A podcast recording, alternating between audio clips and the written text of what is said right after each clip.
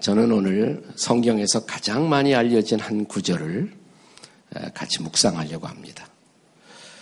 아마 안 믿으시는 분들도 한 번쯤은 들었을 성경의 말씀, 성경에서 가장 많이 알려진 말씀, 요한복음 3장 16절입니다. 그래도 혹시 이 구절에 익숙하지 못한 분이 있을 수 있으니까 저를 따라서 한번 읽어보세요. 하나님이 세상을 이처럼 사랑하사 독생자를 주셨으니 이는 그를 믿는 자마다 멸망치 않고 영생을 얻게 하려 하심이라. 우리가 어린아이 시절에 교회를 가면 제일 처음 이 구절을 가르쳐주고 또 노래로 이 구절을 가르쳐주던 기억이 새롭습니다. 이 성경 구절을 가지고 이 숫자로 노래를 만든 것도 있죠. 생각나실지 모르겠어요. 한번 저를 따라서 해보세요. 하나님이 세상을 이처럼 사랑하사 독생자를 주셨으니 누구든지 예수 믿으면 멸망하지 않고 영생을 얻으리로다. 그 다음에 요한복음, 이렇게 동그라미하고 요자를 만들어야지. 다 같이 요한복음 3장 16절 한번 해보세요. 하나님이 세상을 이처럼 사랑하사 독생자를 주셨으니 누구든지 예수 믿으면 멸망하지 않고 영생을 얻으리로다. 요한복음 3장 16절. 잘했어요.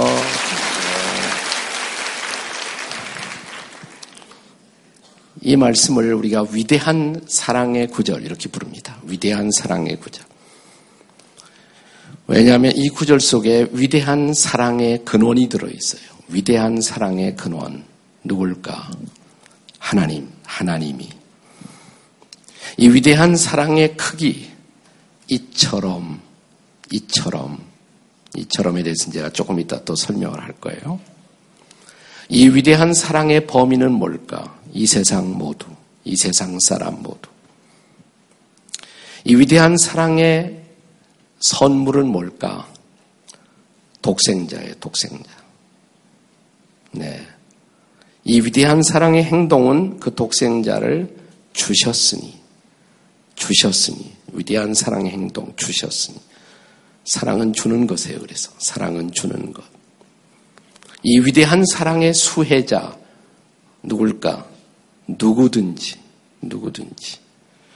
이 위대한 사랑의 통로는 무엇일까? 믿으면 돼요. 믿음. 네, 그것이 이 사랑의 통로예요. 믿는 자는. 자, 이 위대한 사랑의 결과가 뭘까? 소극적으로는 멸망치 않고 또 적극적으로 말하면 영생을 얻으리라. 위대한 사랑에 대한 모든 것이 이 안에 다 들어있어요. 저는 지나간 수년 동안 제가 목회자이고 설교자이고 정치하는 사람은 아니지만 저도 당에 가입해서 당원으로 살아왔습니다. 당뇨 회원이란 말이에요. 당뇨 회원. 그래서 제가 너무너무 좋아하는데 먹지 못하는 음식이 하나 있습니다. 정말 좋아하는데 먹지 못하는 거. 햄버거입니다. 햄버거. 근데 제가 미국에 가면 꼭 찾아가는 햄버거 집이 있습니다. 한국엔 아직 안 들어왔어요. 인앤아웃 버거라는 집이 있어요. 인앤아웃 버거. 그럼 왜냐하면 햄버거인데 이 야채에다가 싸서 줘요. 건강 햄버거예요. 건강 햄버거. 네. 그리고 제가 인앤아웃 버거를 또 좋아하는 이유가 있는데 여기에서 사용하는 컵에 보면 컵에 자세히 보면 거기 아래에 지금 뭐라고 썼어요? 요한복음 3장 16절 이렇게 써 있어요. 그래서 나는 인앤아웃 버거만 가. 미국 가는.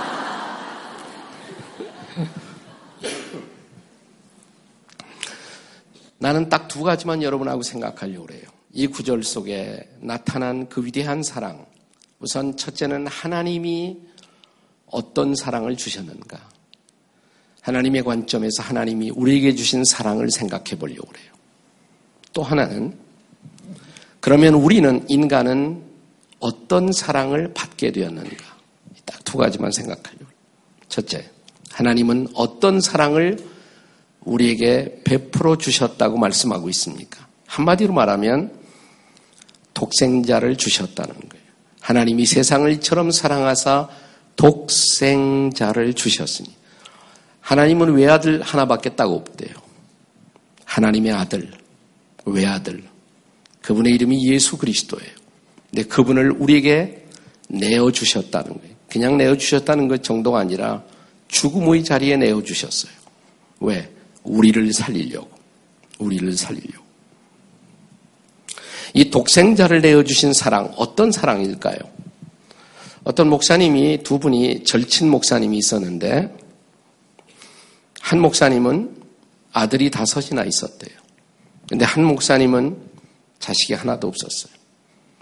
어느 날 두 분이 얘기하다가 자식이 없는 목사님이 아들이 5이나 되는 목사님 친구에게 자네는 아들이 5이나 되니 하나만 나에게 양자로 보내면 어떨까? 자네와 내가 평생 친구인데 못할 것도 없지. 대답을 했어요. 자, 집에 돌아왔습니다. 그러면 내 5 아들 중에 누구를 내 친구에게 양자로 보낼 것인가? 쭉 누워있는 자기 5 아들을 봤어요. 장남은 안 되죠. 상속자인데. 둘째, 가만히 얼굴을 봤어요. 이 둘째가 제일 똑똑한 아들이에요. 5 아들 중에서 제일 똑똑해요. 스마트하고. 이 둘째는 안 될 것 같아요. 셋째 아들, 미남이에요. 핸섬해요. 도저히 안 되겠어요. 셋째는. 네 번째는 밤나 아파서 빌빌대요. 병약해요. 아, 저 불쌍한 것. 저건 안 되지. 하나밖에 안 남았어. 막내. 아, 그거 귀여운 것. 5 중에 하나도 줄 수가 없었어요. 그날 밤 이분은 다시 하나님의 사랑을 생각했어요. 하나님이 세상을 이처럼 사랑하사 독생자를 주셨으니 외아들을 내어주신 하나님의 사랑. 성경에 독자를 내어준 아버지의 한 위대한 결단을 소개하는 사건이 하나 있습니다. 그리스도인들이, 신앙의 사람들이 신앙의 원조, 신앙의 조상이라고 일컬어지는 아브라함이 있었는데 아브라함이 자식이 없었어요. 열심히 기도했어요. 아까 우리 지혜 자매가 간증한 것처럼 열심히 기도했어요. 기도의 응답을 받았어요. 도저히 아들을 가질 수 없는 나이에 아들을 갖게 되었어요. 기적의 아들. 이삭이라는 아들이었어요. 이삭. 기적의 아들. 약속의 아들. 그 아들을 받고 얼마나 아브라함이 좋았을까요? 그 아들 생각밖에 없어요. 이제는. 주야로 그냥 아들만 바라보고 아들만 쳐다보고 아들이 인생의 전부였어요. 근데 하나님이 어느 날 이 아브라함을 바라보시면서 조금 지나치다라고 생각을 했어요. 아들은 내가 준 것이고 아브라함에게 필요한 것이지만 그렇다고 아들이 우상이 되면 안 되거든요. 우상이. 그래서 아브라함을 시험하기 위해서 아브라함에게 숙제를 냈습니다. 네 아들 독자 이삭을 나에게 다시 바치라고. 제물로 바치라고. 아니, 주실 때는 언제 그것도 바치라고. 보통 바치라는 말이 아니라 제단 위에 제물로 죽음의 자리에 아들을 내어 놓으라는 거예요. 쉬웠을까요? 얼마나 힘들었겠어요. 그러나 주신 하나님이 달라고 그러니까 결국은 하나님께 다시 드릴 수밖에 없겠다. 거기에 결심이 도달해갖고 사랑하는 아들 독자 이삭을 데리고 모리아라는 높은 산에 올라갔어요. 산 위에 제단에다가 아들을 뉘어놓았어요. 칼을 뽑았어요. 근데 바로 그 순간 하나님이 스톱, 건드리지 마. 난 너를 시험한 거야. 아직도 내 인생에서 그 아들을 주신 나 여호와가 창조자가 더 중요한 존재인지를 확인하는 그 시험을 하고 싶었을 따름이야. 내가 원하는 것은 내 아들이 아니야. 자, 이제 네가 바칠 제물은 저기 있다. 수풀에 양 하나를 대신 바쳐라. 그런 사건이 나와요, 성경에. 여러분, 그때 아들을 제단에다 올려놓고 칼을 빼들은 아버지의 심정을 한번 생각해 보세요. 기막힌 아빠의 심정 어땠을까요? 여러분, 그것이 십자가에 하나님의 아들이라는 예수 그리스도를 십자가에 못 박아놓고 그 아들을 바라보는 하늘 아버지의 심정이었을 거예요. 근데 그 아들 이삭이 베이비가 아니란 말이에요. 상당히 자라난 아이예요. 반항할 수도 있었어요. 근데 반항을 안 해요. 그냥 가지런히 제단 위에 누워 있었어요. 그 아들 이삭의 모습을 통해서 여러분은 또 한 분의 모습을 볼 수가 있어야 돼요. 십자가에 못 박혀 있었던 예수. 그는 거기에서 반항하지 않았습니다. 그는 십자가에 못 박기 전에 이런 기도를 했습니다. 내 뜻대로 마옵시고 아버지의 뜻대로 하옵소서. 그리고 마지막 순간 십자가에서 자신의 목숨을 드리면서 내 영혼을 아버지께 드리나이다. 다 이루었다라고 말씀하십니다. 이 사건은 뭘 말해 줄까요? 그 아들 예수 그리스도가 십자가에 죽으심으로 우리가 받아야 할 심판을 그분이 대신 받으시고 그 예수님을 믿는 자마다 용서받고 새로운 생명을 얻고 영원한 생명을 누리는 인생을 살도록 하기 위해서 하나님이 그 아들 예수 그리스도를 십자가에 내어주신 하나님의 사랑을 여러분 한번 생각해 보세요.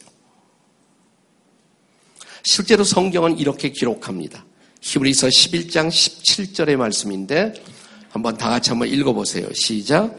아브라함이 시험을 받을 때 믿음으로 이삭을 드렸으니 그는 약속을 받은 자로되 그 외아들을 드렸느니라 그랬어요.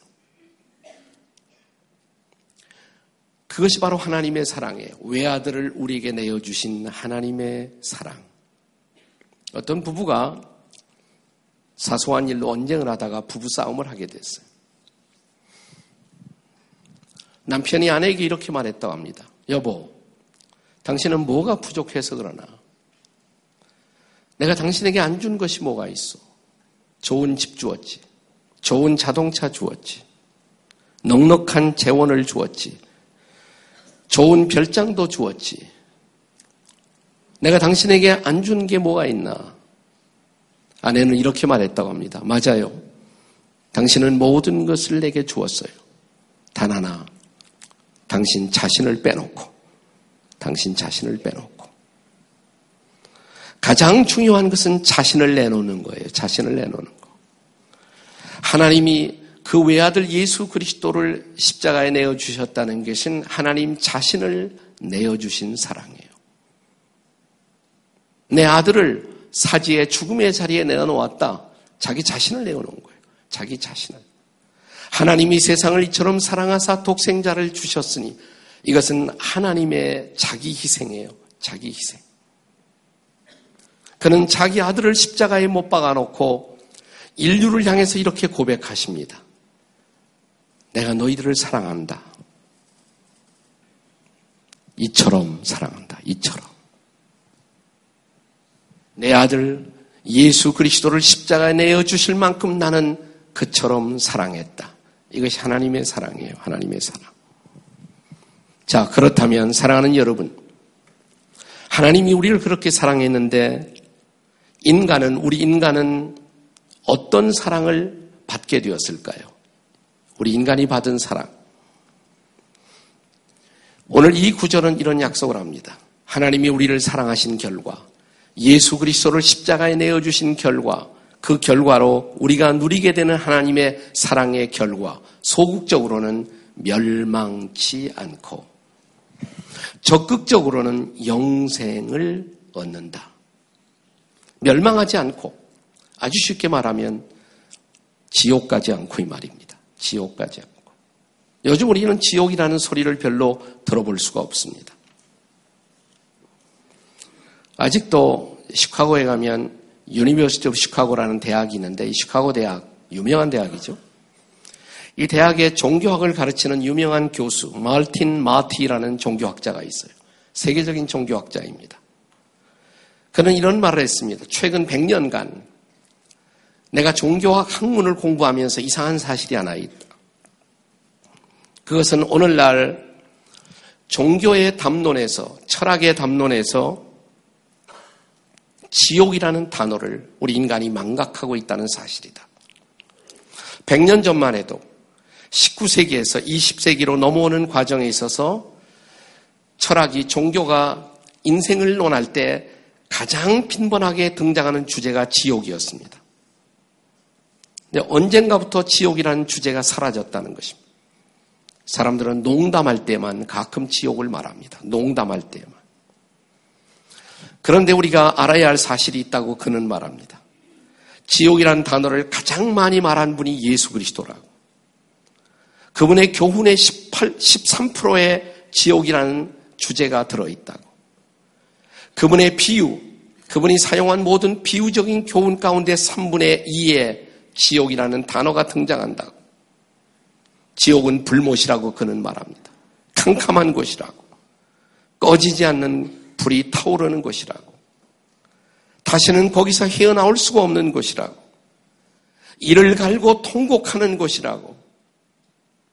사람들이 하나님의 사랑을 느끼지 못하는 이유는 지옥의 심판이 얼마나 심각한 것인가를 모르기 때문이라고. 지옥에서 건져주시는 하나님의 사랑. 그 구세군이라는 그 기독교 교파가 하나 있죠. 우리는 구세군 그러면 크리스마스가 오면 그 자선 남비를 흔드시는 분들을 제일 먼저 연상합니다. 그런데 이 구세군 창설자인 윌리엄 부스라는 분은 그 당시에 소위 크리스천들이 전도하지 않은 모습을 보고 이렇게 말했습니다. 만약 저들이 단 한 번만 그들을 위해서 기도하면서, 전도하지 않는 크리스천들을 위해서 기도하면서, 하나님 저들이 단 한 번이라도 그들이 사랑하는 사람이 지옥에 가 있는 모습을 보게 해 주십시오. 그러면 그들은 전도하지 않고는 견딜 수 없는 자가 될 것입니다. 근데 성경은 우리의 죄 때문에 우리가 지옥을 피할 수가 없는 실존이지만, 하나님의 놀라운 사랑은 지옥에서 우리를 건져내시고 그 심판과 상관없이 그 사랑을 누리면서 살아가는 존재로 우리가 살아가기를 기대하신다는 것입니다. 이것이 하나님의 사랑입니다. 제가 여러 해 전에 일본 목회자들을 위한 컨퍼런스를 인도하기 위해서 일본의 온천지대 벳푸라는 곳을 갔어요. 벳푸. 갔다 오신 분도 계실지 몰라요. 그 벳푸에는 유황천들이 도처에, 도시 도처에 있습니다. 막 연기가 솟아오르고 달걀 같은 거, 생달걀 갖다가 길 옆에다 놓으면 그냥 익어버리고 그런 데가 많아요. 근데 거기에 있는 용암천들의 이름들이 되게 뭐냐면 지옥이에요. 애기 지옥, 노인 지옥, 며느리 지옥, 별 지옥이 다 있어요. 하여튼 온갖 지옥들이 다 있어.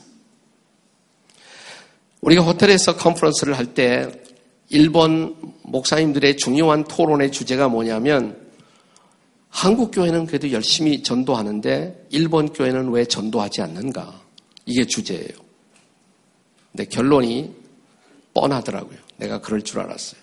결론이 뭐냐면, 일본의 크리스천들이 전도하지 않는 이유는 일본 사람들은 너무나 이웃을 많이 배려하기 때문에, 이웃에게 폐해가 되지 않기 위해서, 이웃에게 불편함을 끼치지 않기 위해서 전도할 수 없다는 거예요.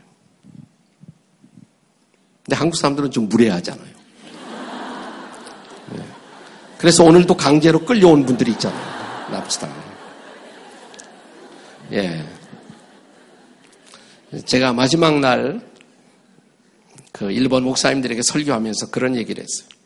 그런데 저기 펄펄 끓어오는 용암천을 향해서 술에 취한 한 사람이 지금 걸어가고 있다고. 그러면 나는 예의를 지키기 위해서, 그분의 체면을 지켜드리기 위해서, 그분에게 불편함을 끼치지 않기 위해서 그냥 용암천으로 이 술 취한 사람이 걸어 들어가도록 그대로 놔둘까요? 그것이 여러분들이 말하는 매너이고 예의이고 이웃에 대한 배려입니까? 조금 불편해도, 조금은 나를 왜 이렇게 그냥 놔두지 않느냐고 할지 모르지만 저 용암천을 향해서 걸어가는 그 사람의 앞을 가로막고 안 돼요! 돌아서세요! 계속 가면 죽어요. 그것이 더 큰 사랑이 아닐까요? 그것이 더 큰 사랑이 아니겠습니까?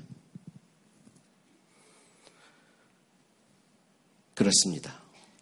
성경은 예수 그리스도를 영접하면 죄에 안 짓는다는 말이 아니라 인간은 다 죄를 범했는데 크리스찬과 그렇지 않은 사람의 차이는 딱 하나밖에 없어요. 우리가 십자가 앞에 오는 순간 하나님은 우리를 용서하신다는 사실이에요. 그리고 용서받은 자로서 하나님 앞에 갈 수가 있다는 거예요. 유명한 종교개혁자 마르틴 루터가 임종의 순간, 그는 말년에 심장병, 두통으로 많은 고통을 경험했습니다.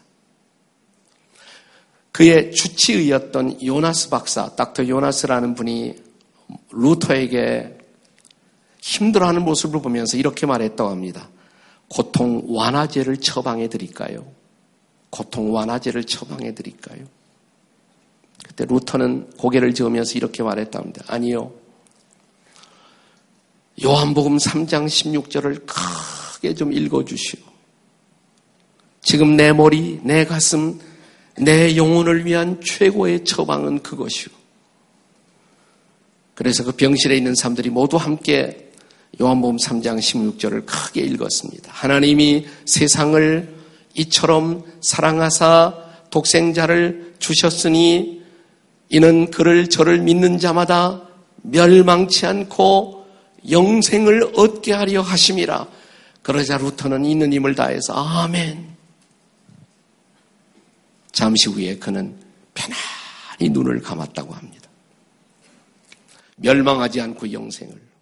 우리가 인생을 떠나는 마지막 순간에 우리 모두 죄인은 인생이지만 예수님 때문에 용서받고 멸망할 필요가 없다고. 나는 이제 영생을 누리기 위해서 하나님 앞에 간다고. 그런데요, 영생은 죽을 때 천국 가는 것만이 영생이 아니에요. 영원한 생명은 하나님의 생명이기 때문에 예수 믿는 순간 하나님의 생명이 내 안에 들어오면 나는 그 하나님의 생명으로 날마다를 살아요. 거룩한 생명, 평화의 생명, 기쁨의 생명, 그 영생을 갖고 살다가 영생의 나라로 또 가는 거예요. 로마서 6장 23절은 이렇게 말합니다. 한번 다 같이 읽어보세요. 시작. 죄의 삯은 사망이요 하나님의 은사는 그리스도 예수 우리 주 안에 있는 영생이니라. 죄의 삯은 사망이지만 죽음을 피할 수 없는 이유, 죄 때문에. 모든 사람이 죽어야 하는 이유, 모든 사람이 죄를 범했기 때문에. 그러나 하나님의 은사, 하나님의 선물은 그리스도 예수 우리 주 안에 있는 영원한 생명이다. 예수를 믿는 순간 영생이 선물로 주어져요. 이터널 라이프, 영원한 생명이. 그러면 그 영생, 새로운 생명을 갖고 우리는 인생을 살아요. 새로운 생명. 나는 영생을 갖고 살다가 멋지게 하나님 앞에 간 한 소년을 여러분에게 소개해드리고 싶어요. 1984년 미국 인디애나주에 13살 난 소년 라이언 와이트라는 소년이 있었어요. 라이언 와이트.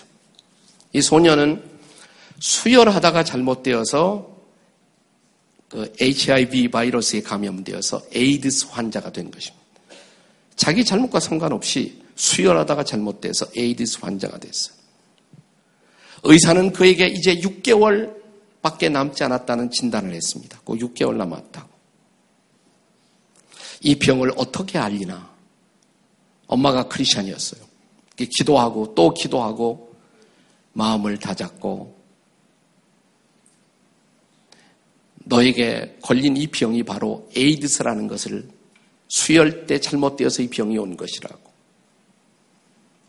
근데 네가 오래 이 땅에서는 살 수가 없는 것이라고 조심성스럽게 자기 아들에게 전달을 했어요. 근데 이 소년이 엄마 괜찮아 그러더래. 뜻밖의 괜찮아. 나 어젯밤에 예수님 봤어 그러더래. 예수님 봤어. 뭐라고? 정말이야 엄마 예수님을 내가 어젯밤에 만났어. 근데 예수님이 나한테 미리 이렇게 말씀하셨어. 괜찮아 염려 말고 라이언 열심히 살아. 엄마 나 그래서 열심히 살 거야. 하나님 앞에 갈 때까지 열심히 살 거야. 엄마가 너무 신기해서 야 네가 만난 예수님 어떻게 생겼니? 그러니까 내가 사진에 봤던 예수님하고는 달랐어 그러더래요. 달랐어. 그날부터 이 엄마와 소녀는 열심히 기도하면서 라이언은 정상적인 인생을 살기를 원했습니다. 근데 이 소문이 퍼지자 학교에서 나오기를 꺼려합니다. 학교에서 왕따를 당하는 거예요. 그 당시만 해도 지금은 에이드스에 대한 많은 교육이 이루어졌지만 그 당시만 해도 에이드스 환자 근처에만 가도 감염된다는 생각 때문에 학교에서 나오지 않았으면 좋겠다고. 또 학교에 와 할 수 없이 나중에 그러면 학교에 와서 화장실을 다른 곳에 쓰라고. 심지어는 교회에서도 그가 나가던 교회에서도 우리 교인들이 너무 힘들어하니까 그냥 이 다음부터 올 때는 지정좌석을 해놓을 테니까 앞에 그 자리에만 앉으라고. 그렇지만 그것을 별로 불평하지 않고 엄마하고 라이언은 그냥 평상시의 삶처럼 열심히 삽니다. 이 소년에 대한 소식이 알려지기 시작하면서 많은 사람들이 찾아오기 시작했어요. 네. 유명한 연예인들도 찾아오고 마이클 잭슨도 찾아오고 엘튼 존도 찾아오고 영국에서 요즘 공화당 후보로 한참 나와 활동하는 도널드 트럼프라는 부동산 업자도 찾아오고 찾아온 사람마다 수많은 선물을 주고 이 소년이 에이디스에 불구하고 용기 있게 살아가는 모습 그 모습을 취재하기 위해서 기자들이 찾아오고 나중에 화이트하우스에 초청을 받고 로널드 레이건 대통령을 만나고 그래서 그는 이제 이 에이드스라는 병을 예방하는 일에 그리고 교육하는 일에 열심히 쓰임을 받는 사람으로 쓰임을 받기 시작했습니다. 하지만 조금씩 병은 계속 악화됩니다. 어느 날 아들을 앞에 놓고 엄마가 이런 말을 했다고 그래요. 아들아, 이제는 엄마가 너에게 줄 수 있는 선물이 더 이상 아무것도 없구나. 어떻게 하면 좋으니? 엄마, 물론 내가 선물 많이 받았지. 많은 사람들이 와서 좋은 선물을 주고 갔지만 엄마 같은 선물을 나에게 준 사람은 없잖아.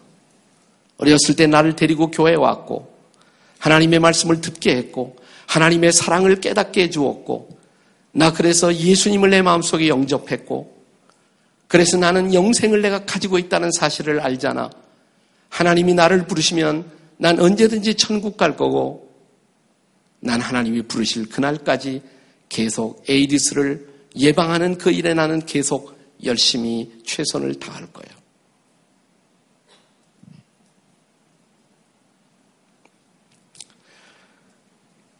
예, 의사는 6개월을 예언했는데 6년을 살았어요. 6년을 살고 그가 떠나던 날 미국의 모든 신문은 이 소년의 기사를 취급하는 것으로 덮였습니다. 가장 많은 글자가 뭐냐면 이런 것이었어요. 가장 행복했던 소년, The happiest child went to heaven. 천국에 갔다. 가장 행복했던 소년이 천국에 갔다. 그가 에이드스라는 이런 병을, 난치의 병을 앓고 있으면서도 당당하게 살 수 있었던 비밀, 행복하게 살 수 있었던 그 놀라운 비밀은 그가 하나님의 선물인 영원한 생명을 가지고 있었기 때문에 그래요. 이 생명은 육체적 생명이 아니에요. 성경에는 육체적 생명을 말하는 단어가 따로 있습니다. 그 단어는 대개 바이오스라는 단어로 시작돼요. 비오스. 그러나 영원한 생명 할 때 그 생명이라는 단어는 히라보에 조에라는 단어가 쓰여요. 조에. 이것은 육체적 생명이 아니에요. 영적 생명이에요. 하나님의 생명이에요. 내가 예수님을 영접하는 순간 하나님이 내 안에 주시는 뉴 라이프, 새로운 생명. 이 생명은 나를 노래하게 만들고, 이 생명은 나로 하여금 천국을 바라보게 만들고, 이 생명은 나로 하여금 이웃을 사랑하게 만드는 놀라운 생명. 나는 오늘 여기 오신 여러분들에게 하나님이 주시는 영생의 선물을 함께 나누고 싶은 것입니다. 그 영생의 블레싱, 그 축복을 누리는 여러분이 되는 것을 보고 싶어하는 것입니다. 성경에 또 하나 놀라운 구절을 같이 읽고 싶어요. 요한복음 6장 47절 다 같이 한번 읽습니다. 시작. 진실로 너희에게 이르노니 믿는 자는 영생을 가졌나니. 믿는 자는 영생을 가졌다고. 내가 영생을 가지고 나는 오늘을 살고 있다고. 하나님이 세상을 이처럼 사랑하사 독생자를 주셨으니 이는 저를 믿는 자마다. 여러분이 믿으면, 오늘 믿으면 오늘부터 멸망치 않고 영생을 누리고 살아가는 놀라운 행복이 주어질 것입니다. 여러분을 영생의 이 놀라운 축복, 블레싱 안으로 여러분을 초대하고 싶습니다.